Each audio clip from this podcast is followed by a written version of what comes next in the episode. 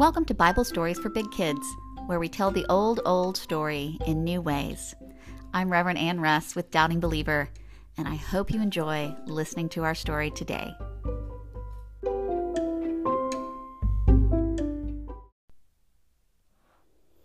In our last episode, we told the story of Joseph and how the children of Jacob, who was also known as Israel, ended up in Egypt.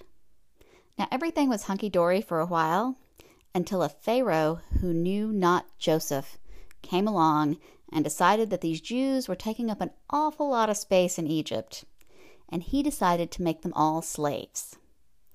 Now, a lot happens between that time and the story of how Passover came to be. There was a guy named Moses who emerged as one chosen by God to lead the Hebrew children out of Egypt, and a whole slew of plagues befall the people of Egypt. There were frogs, lice, flies, locusts, pestilence, another word for infectious disease, tip of the hat to COVID, boils, ugh, boils, hail, darkness, and the grossest one of all, water turning into blood. It was a pretty awful time to live in Egypt. It was even worse than living through 2020. But after each plague, Moses would tell the Pharaoh, Let my people go and we can put an end to all this misery. But Pharaoh wouldn't budge. And that brings us to today's story. It's the story of the final plague, which is also the story of how Passover began. So the Lord said to Moses and his brother Aaron in the land of Egypt, Y'all tell all the Israelites, on the tenth day of this month, they got to fetch a lamb for every household. Now, if it's a small house and they can't eat a whole lamb, they can share with a neighbor. But it does have to be a male lamb and it has to have no blemishes. Okay? A perfect male lamb. So now get the lamb on the 10th day, but watch over it until the 14th day. Everybody getting this? Get the lamb on the 10th day, watch over it until the 14th day, and at twilight on that 14th day, everybody needs to kill their lambs. But before they cook it, they're going to need to take some of its blood and smear it on the two doorposts and the beam above the door. So, like blood over the whole door frame. Sounds kind of gross, but these are the instructions. Now, you and I might think that this would all sound really bizarre to the children of Israel. But remember, after everything that had happened to them and all those plagues, nothing was going to seem strange to these people. Here's some more instructions.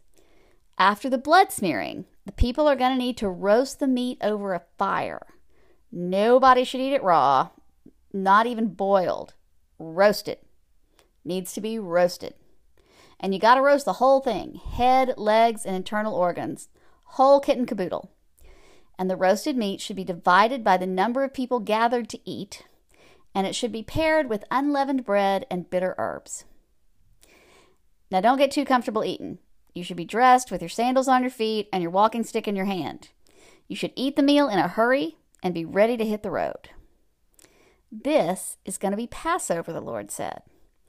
I will pass through the land of Egypt, and I'll strike down every oldest child in the land of Egypt, both humans and animals. I'll impose judgments on all the gods of Egypt. But that blood on your house is going to be a sign and whenever I see blood on a doorpost, I will pass over that house.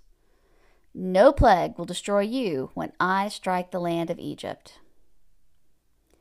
And you know, it all came to pass just like God and Moses said it would. At midnight, God struck down all the first offspring in the land of Egypt, from the oldest child of Pharaoh to the oldest child of the most wretched prisoner in jail, even the first offspring of the animals. It was brutal and awful and devastating. Terrible cries of agony could be heard all across the land as people realized what they had lost and who they had lost. Well, that's when Pharaoh called to Moses and Aaron and said, "All right, get up. Get away from me and my people. Go. Right now. Just just just go." And before Pharaoh could change his mind, they went. They didn't even wait for the bread to rise. They just grabbed the dough and hightailed it out of there. And that night, when they stopped to make camp, they cooked it up and they ate flat bread. And Moses said to the people, Remember this day, this day that you came out of Egypt, out of the place that you were slaves, because the Lord acted with power to bring you out of there. And the Lord will bring you to the land of the Canaanites, the Hittites, the Amorites, the Hivites, and the Jebusites. It is the land that the Lord promised your ancestors. It's a land full of milk and honey. Now, you are going to need to perform this ritual in this month every year, for now and all time. You're going to need to eat unleavened bread for seven days. Shouldn't spot any leavened bread anywhere for a whole week. And on the seventh day, there will be a festival. And when you celebrate, you will tell your children, We do this because of what the Lord did for me when I came out of Egypt.